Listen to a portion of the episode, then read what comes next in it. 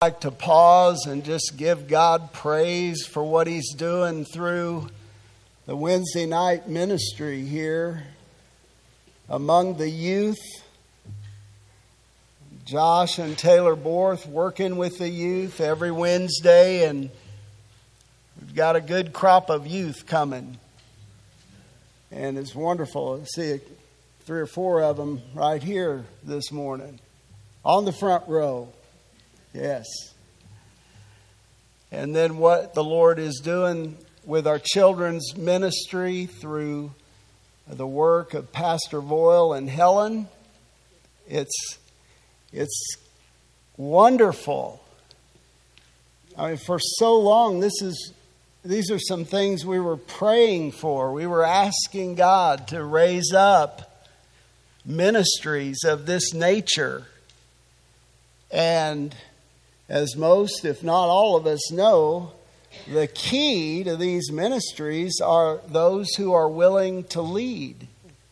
And so Lord, the Lord brings the leaders, and there's the ministry. And it's good just to be able to pause and think of where we were a few years ago and where God's brought us, and then and then, even if you can stand it, to think of what He's got in store for us in the next, in the next days, months, years, who knows? We don't know.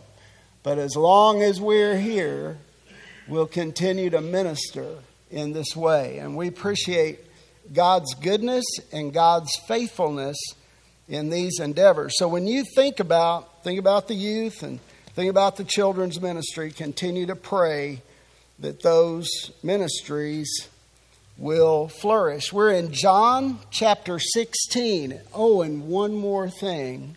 There's always one more thing. On the 29th of this month, there is a church dinner. Lest that escape our notice and attention. So we want to uh, we want to make sure everybody knows about that dinner so that you can be here and uh, you, you don't have to bring a, a dish, a dessert, a side. You don't have to, but a lot of folks like to do that. So there's a sign up sheet out here on the table. If you'd like to bring something, just sign your name there and jot down what you're going to bring. If you don't know what you're going to bring, just put a question mark. We'll all be surprised. It'll be great. But we're looking forward to that that dinner. We enjoy the fellowship, we enjoy being together, and what, what could be better than around a meal? John's Gospel, chapter 16. Words of Jesus. All the words of Jesus are powerful, they're informative, uh, they not only inform but inspire us. I mean, those words of Jesus. Having said that, these words of Jesus are especially noteworthy because of the timing of these words and the timing of this teaching. This is the farewell discourse. These are the last words of Jesus. He will be he will be crucified the very next day. I mean, last words. I mean, our ears perk up, even if, if it's from a human. What were, what were his last words? What were her last words on earth? What were they? We're interested. Well, we're infinitely more interested in Jesus' last words. These are his last words of instructions to his disciples, that small group. He's not with the public and the masses anymore, he is with the small group. And he is instructing them, and his words have great bearing on us today. I want to say something, listen very carefully. Years ago, 1800s, 1900s, there was a, there was a group, I think it started over in Germany. and they had a what they called the quest for the historical Jesus. Well, it turned out that they just simply diminished the ministry of Jesus. They diminished Jesus. That's what they did. And in their quest for the historical Jesus, they left the biblical Jesus. They completely abandoned the biblical Jesus of the Bible. Let it not be true of us that we diminish the work of the Holy Spirit, the third person of the Trinity. Jesus is talking to us about the third person of the Trinity. We would do well to hear and to receive his words. That we would not diminish the work of the Holy Spirit in our lives. That we would not just give him mere lip service, but that we would hear and heed the words of Christ. Tremendous comfort found here. We'll read verses 1 through 12. But now I am going to him who sent me. And none of you asks me, Where are you going? But because I have said these things to you, sorrow has filled your heart. But I tell you the truth, it is to your advantage that I go away. For if I do not go away, the Helper will not come to you. But if I go, I will send him to you. And he, that is the Helper, when he comes, will convict the world concerning sin and righteousness and judgment. Concerning sin, because they do not believe in me, and concerning righteousness, because I go to the Father and you no longer see me, and concerning judgment, because the ruler of this world has been judged. I have many more things to say to you, but you cannot bear them now. The word of the Lord. Father in heaven, we thank you for your word. We thank you that we are recipients of the words of Jesus, the one we revere, the one we praise, the one we worship, the one whom we trust. Thank you for his words. Now, Lord, let us open our hearts and minds to receive the truth that is before us. Let us be built up in you. Let us grow in our spiritual sensitivities concerning Christ and his teaching concerning the Holy Spirit. Uh, we give you praise, all the glory, all the honor, all the blessing be unto you. In Jesus' name, amen. So, here in verse 5, and if you can, just follow along here. Uh, Jesus says, But now I am going to him who sent me.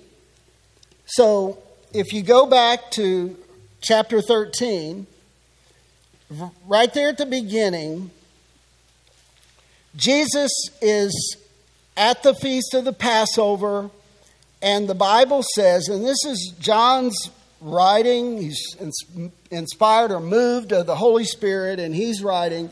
He says, Now before the feast of the Passover, this is verse 1 Jesus, knowing that his hour had come, that he would depart out of this world to the Father, having loved his own who were in the world he loved them to the end.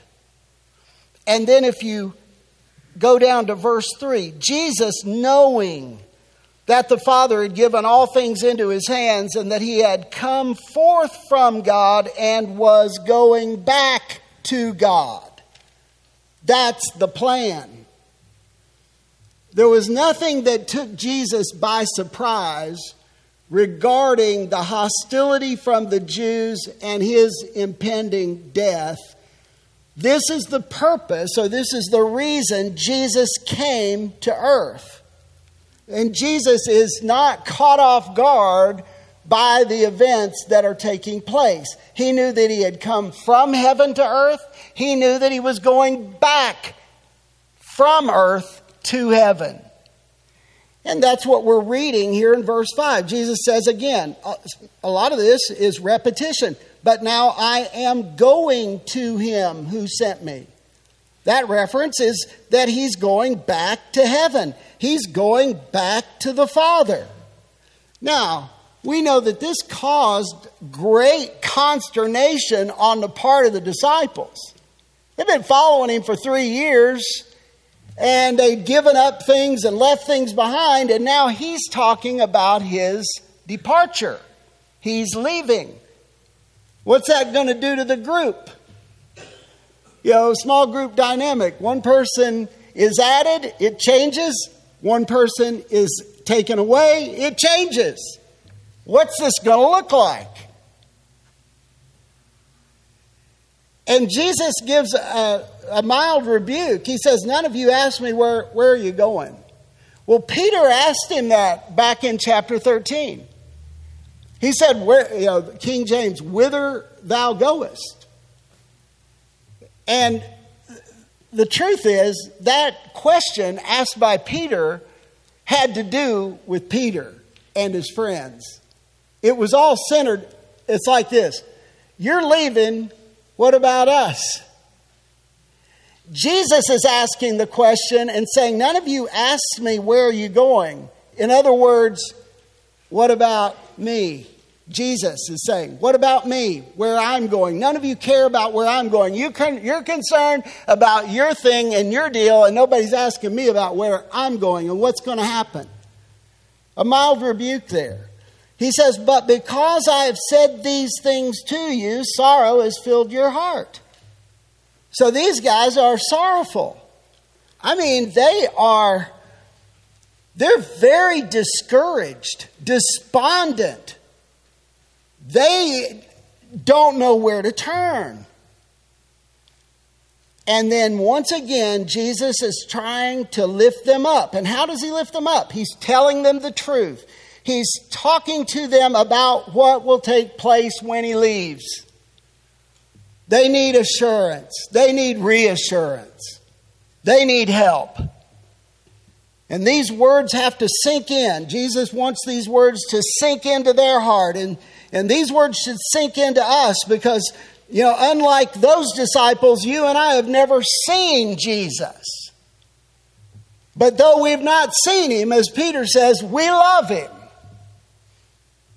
And we, and we look forward to every expression of a testimony that we can give to our loving Lord Jesus who died on the cross for us, shedding his blood, so that we could receive forgiveness of sin. He says, Sorrow has filled your heart. Anybody felt sorrow in their heart lately? I'm aware of the fact that some struggle with sorrow. There's a legitimate sorrow. I think, I think a legitimate sorrow or a godly sorrow is to be sorrowful, sorrowful for our own sin. We sin, it breaks our heart. We sin against God. And we go to Him and we receive, we confess and we receive forgiveness. I think that there's a sorrow that, that is in our heart when we see our world in the shape that it's in. The, the downward spiral of sin. And what's next? But I think the sorrow that is, that is even more poignant in our lives is that, is that ache in our heart to see face to face the one who died for us, the one who was buried for us, the one who rose for us, the one who's made all these everlasting promises To us, there's an ache, there's a sorrow to see him, to see him face to face.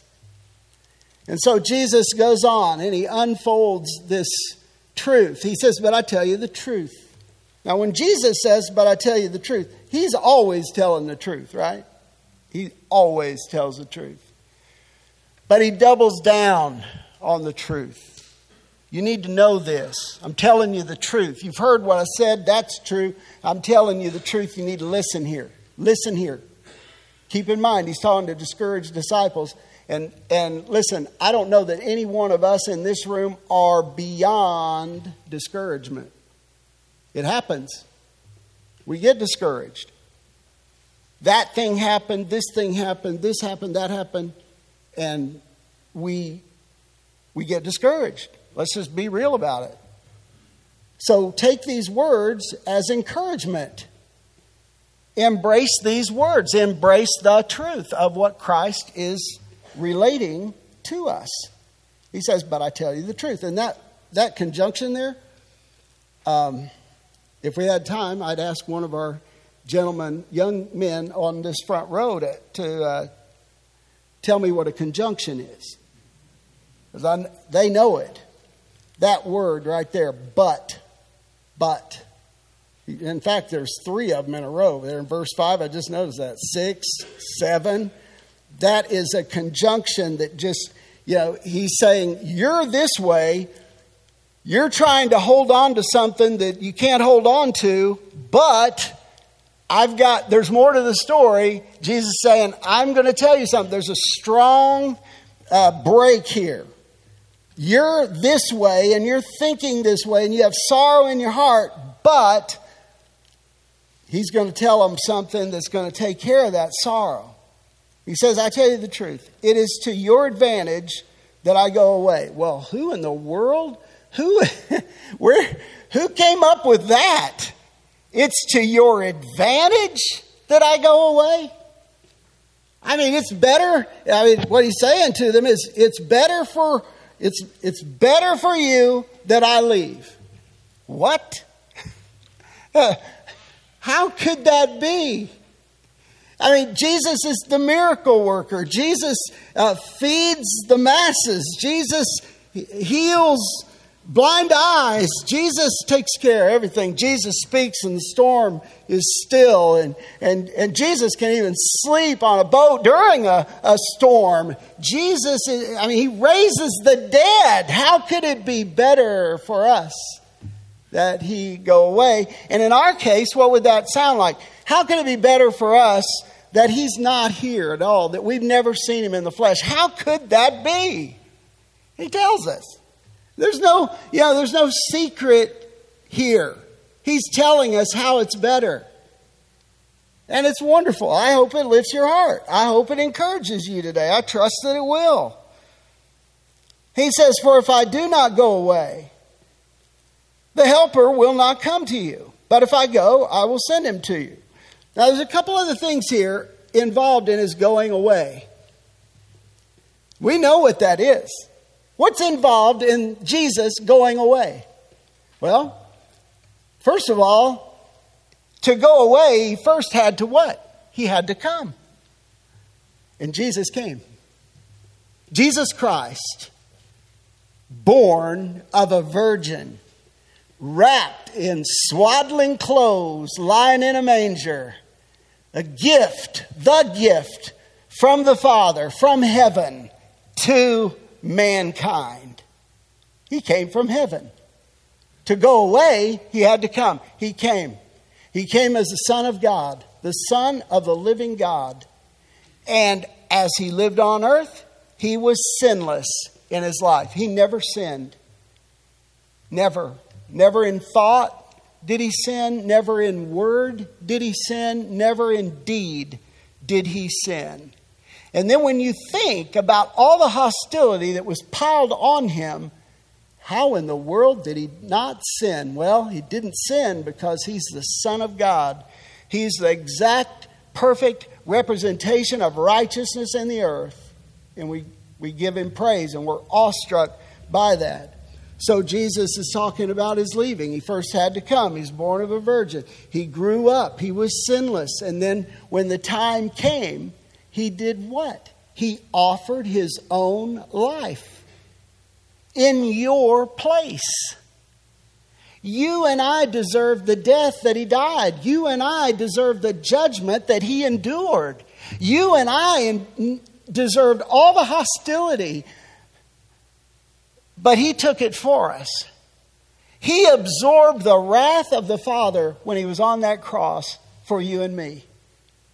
He took the cup and he drank the dregs for you and me. That's what he did. And not only did he, did he die for us, a most agonizing and gruesome death, but he was taken down from that cross and he was placed in a borrowed tomb. He was buried. And then on the third day, there was an earthquake, and the stone was rolled away, and the seal, that Roman seal, was broken. And the Bible says the soldiers that were there shook with fear, and the angels attended. There was one seated on the stone. One account says there were there was an angel at the head place where he had laid, but he was not there anymore. No. Who are you looking for? When the disciples came, when the women came, they were the first there to the tomb. Who are you looking for? Well, the Lord, well, he's not here, for he is risen, just as he said. Jesus Christ. This is all involved in what? Why are we going into this? It's all involved in his going away. Had he not gone away, there would be no forgiveness of sin. If there is no if there's no manger, if there's no cross, if there's no tomb, there's no forgiveness of sin. But not only did he die and rise, Jesus was exalted to the right hand of the Father. He was exalted in glory. He ascended to the right hand of the Father. And that is so, that's exciting. That is all bound up in his going away. Aren't you glad Jesus went away? I'm sure those disciples could see things a little differently once he had gone away. And I'm sure they were excited that Christ had indeed gone away because it meant their salvation. And it means your salvation. And not only did, it, did he go away, but we know that since he went away, one day he's coming again. The Bible says over there in Revelation that one day this one, I think John says, I saw heaven open. There it is. And he says, I saw a white horse. And him who sat upon it, his name is faithful and true. And he, he comes to judge. And the Bible says that his hair is like wool. The Bible says that his eyes are a flame of fire. The Bible says that there are re- many diadems around his head. The Bible says that he will come and he will judge the nations. He will judge the unbelieving world. He will gather the elect, for sure, those who are saved, those who have had their sins forgiven through faith in Him. You've put your faith in Christ. Your sins are forgiven. He's coming back for you. The Bible says that He'll come on that white horse. It says His robe is dipped in blood, and on His thigh is written, on His thigh is written, on His thigh is written, King of kings and Lord of lords. And he comes back to wage war and judge the unbelieving nations. What does that mean? It means he'll, sm- he'll smash the teeth of the wicked. Jesus isn't going to come back and try to take an opinion poll and see what everybody thinks. He's coming back to set things right for eternity. And we give him praise for that. Aren't you glad he went away? I'm glad he went away. I'm rejoicing that he went away. But that's not all the news. Look, he says, If I do not go away, the Helper will not come to you. But if I go, and he did indeed go, he says, I will send him to you. My, my, my. You know, when Jesus was on earth, if he was, listen, if he was in Cana of Galilee, he's in Cana of Galilee. He wasn't 14 places at once, he wasn't everywhere at once. But when the Helper comes, Jesus is going to be represented all over the world by those who love him, by those who trust him. He says, I'll send the Helper. And the Helper indwells the believer. Therefore, wherever that believer is, Jesus Christ is represented. And I have it on, on good faith today that he's well represented all over the world, wherever Christians are. Those who have received Christ, those have the Holy Spirit indwelling them. He says it is to your advantage or to your good. This is good for you that I go away. For if I do not go away, the Helper will not come to you. But if I go, I will send him to you. Uh, for more on that, read Acts 2, the day of Pentecost, the day that the church was birthed there in Jerusalem. The Holy Spirit was received. And then from that time, all who confess Jesus, all who believe in their heart, confess with their mouth that Jesus is Lord, shall be saved. The Holy Spirit indwells that believer. Where would we be without the indwelling presence of the Holy Spirit? So he says, if I go if I do not go away, the helper will not come to you, but if I go, I will send him to you. And he when he comes. So he not only says he's going to send the promise of the Holy Spirit. He's not going to he's not only going to send the Holy Spirit as he promised here, he tells us the work of the Holy Spirit. What's he going to do? That's a good question. What does the Holy Spirit do?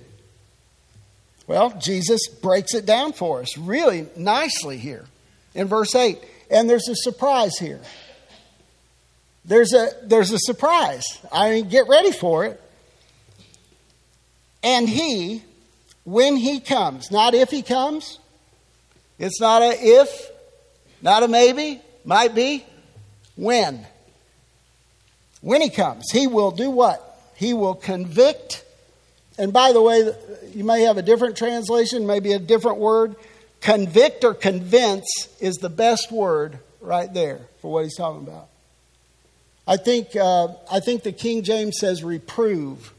Reprove can be like a rebuke. That's really not what he's saying. The word is convict. And we see the Holy Spirit here as what? This is interesting. He's a prosecuting attorney. This is legal. Convict, he's going to convict. This is serious. He'll convict the world. That's interesting because this is the, I think this is the only place where we have the Holy Spirit affecting the world. Most of the time, we think of the Holy Spirit in a Christian. We just talked about it. The Holy Spirit indwells a believer. But the ministry here that Jesus is talking about is to the world. What's the world? The world is unbelieving people. That's what the world is. I mean, Jesus said back in John 3:16, "For God so loved what? The world." The world is darkness. The world is spiritual ignorance. When he comes, he'll do what? He'll convict the world concerning sin. That's important. And righteousness. That's really important. And judgment. So there's three things that the Holy Spirit wants to make clear to unbelievers. Yep. And those three things are sin and righteousness and judgment. And he said, Well, what do you mean by that, Jesus? Don't look now, but he tells us. I mean, this is just, I just love Jesus and the way he teaches. and the, the gravity of his words. Remember, he's addressing sorrowful disciples and he wants them to perk up. Don't be so sad. Help is on the way to them, and help is here for us while we are on this planet. Now, concerning sin, this verse 9, this is really important. Concerning sin, because they, they there is the people of the world, the people in darkness, the people who don't understand, because they do not believe in me. So there's number one. The Holy Spirit is going to make clear to unbelievers, those of the world, their personal guilt having sinned. They're guilty of sin. And the Holy Spirit is going to convince them of that. Have you ever tried to persuade somebody of something and just you just couldn't do it? Well, it's you can magnify that in the spiritual realm. Trying to persuade somebody of a spiritual truth and they they just don't I mean it makes sense to you, it makes sense from the Bible, but they don't show any inclination toward understanding what you're trying to say. That's because this is a spiritual work. It's not about just our words. God uses our words, He uses His word, but it takes the Holy Spirit to convince someone of their personal guilt regarding sin. I mean, I think back to when you received Jesus. Think back of when you were under conviction. That's what we call it. Are you under conviction? Oh, conviction of what? That I am a sinner. That's, that's the conviction. And once the Holy Spirit makes that clear, listen, it's like being in a straitjacket. It's the most unpleasant thing to know you're guilty before God Almighty of sin. You've sinned against Him. And when the Holy Spirit makes that real, it smarts. It is, it's, it is hard. I don't, I don't know that I went a day in high school not under that conviction. And I was just unwilling to come to Him and confess and receive His forgiveness and go on with Him. It's different for different people. But that conviction of sin is a big deal, and it comes ultimately from the Word of God, but through the Holy Spirit impressing that on your heart. That's what he does. And, and then we get to this because they do not believe in me. So the, the sin, the, the basic sin that we're all guilty of is unbelief. And think about it unbelief is a sin of not doing something. But the sin of unbelief, which is a sin of not doing something, not doing what? Not believing in Jesus, leads to sins that we commit.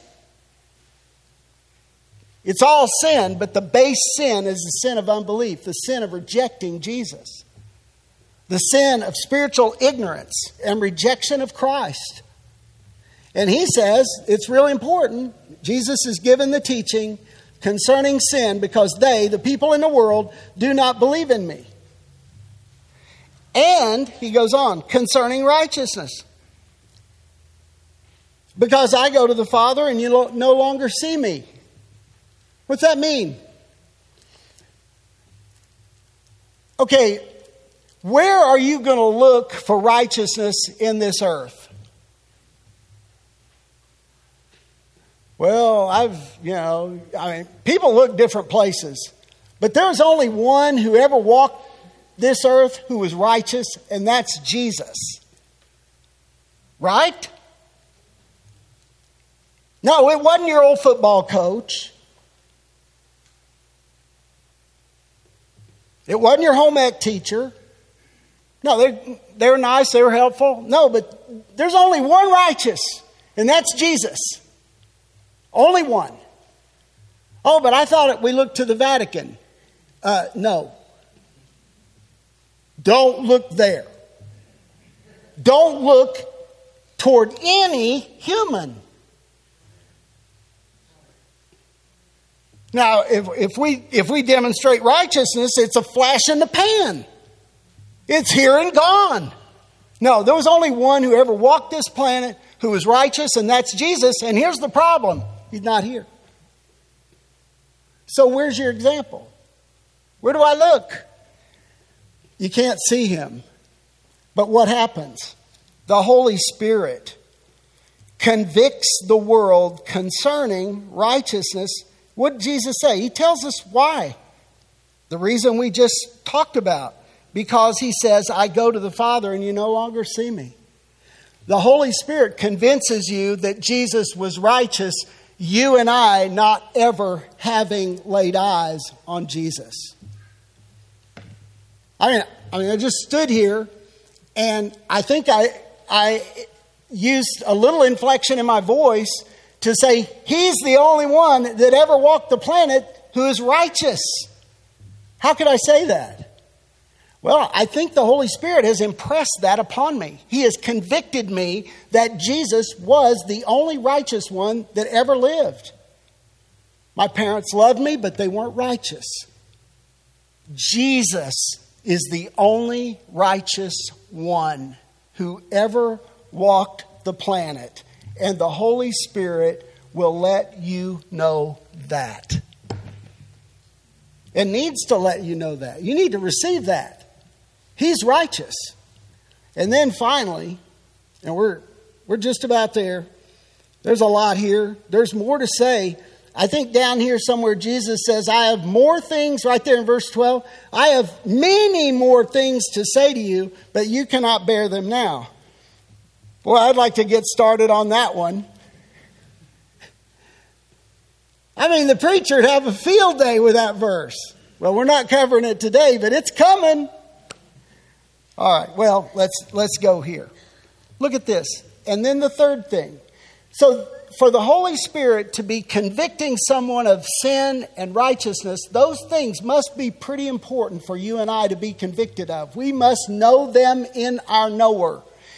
Not speculation about sin, not speculation about righteousness, but we know in our heart of hearts, at the core of our being, at the gut level, that sin is the sin of unbelief, and I am guilty of that, and that righteousness is something that can only be tr- attributed to Jesus Christ. He is the only one who was ever righteous, and all of our righteousness collectively is what? As a filthy rags before God. And then there's this third thing, verse 11. I know I said that a minute ago. We're going to get there. And concerning judgment. Concerning judgment. Well, I look around this world and the and it looks like it looks like the the it looks like it looks like we're losing. Can I say that? It looks like from a human perspective, we're losing. Looks like it, but we're not. We're not. Well, how do you know we're not? Because I read the Bible right here. Concerning judgment, because the ruler of this world will be judged. Nope. That's not what it says. That's why you have a Bible. You need need to look at that. It says, in concerning judgment, because the ruler of this world has been judged. Now, Jesus uses the past tense, but we know that the root, and it's a, it, because he's looking toward the cross, and the cross is as good as done. Jesus says the ruler of this world has been judged. The ruler of this world, the devil, the deceiver, the one who is responsible for stirring up all this ignorance in the land and all of this animosity among people toward God, folks that just don't want to bow the knee to God, they don't want to acknowledge God, and it just leads to crazy behavior and crazy thoughts and crazy words. And you know what Jesus said? He says, in concerning judgment, here's what you need, need to know about judgment. He says, the ruler of this world has been judged. He was judged at the cross. And at the cross, Jesus fulfilled the ancient prophecy from Genesis 3:15 that this seed of the woman would what? It says he will crush the head of the serpent. And Jesus Christ, the seed of the woman, crushed the head of the serpent at the cross. Yes, his heel was bruised, but that devil's head was crushed at the cross. The victory that we enjoy today and that we will enjoy in the future and for all eternity is because Christ has crushed the head of the serpent. Has the Holy Spirit convinced you of that? I would love to try to convince you and persuade you, but the Holy Spirit can go further. He goes deeper, He goes longer, and He is ultimately more convincing than any human being can be. So we receive today the ministry of the Holy Spirit. One more thing. We said it was the ministry to the world. Listen, the Holy Spirit was poured out on Pentecost, and the word was preached, and the Holy Spirit began doing what Jesus just taught us that he would do. They heard the gospel, and somebody said, What do we do now? And Peter said, You need to repent. You need to turn to Jesus you need to love Him. You need to trust Him. You need to put your very life in His arms, and He'll see you through. It's a ministry to the world. Listen, that's where you and I were.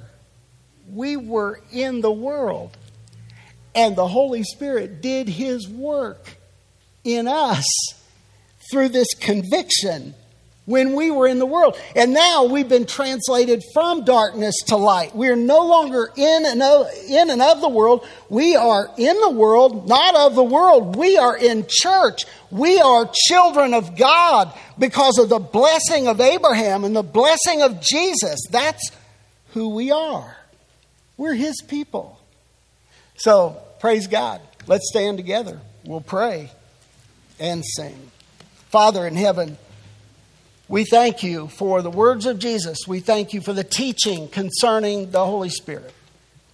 And Lord, we, we thank you that we do not have to be ignorant of this teaching and that we can be recipients, and many, many, so many are recipients of, of the work and ministry and the power of the Holy Spirit in our lives. And we give you thanks and praise. Now, Lord, for that one or for those few who do not know Jesus, we pray that they would hear the word and that they would that they would come under conviction concerning sin, righteousness, and judgment, and for the reasons that you spelled out for us. And Lord, that you would save them, bring them to a knowledge, to the knowledge of Jesus, that they would have their sins forgiven, and that they would be heaven bound we pray this. And then, Lord, for any sorrowful disciples this morning, I pray that this word has encouraged your people and that we would, we would go on in the fear of the Lord and in the word and of the ministry of your Holy Spirit. And all of this would bring glory and honor to you. And we pray these things in Jesus' name.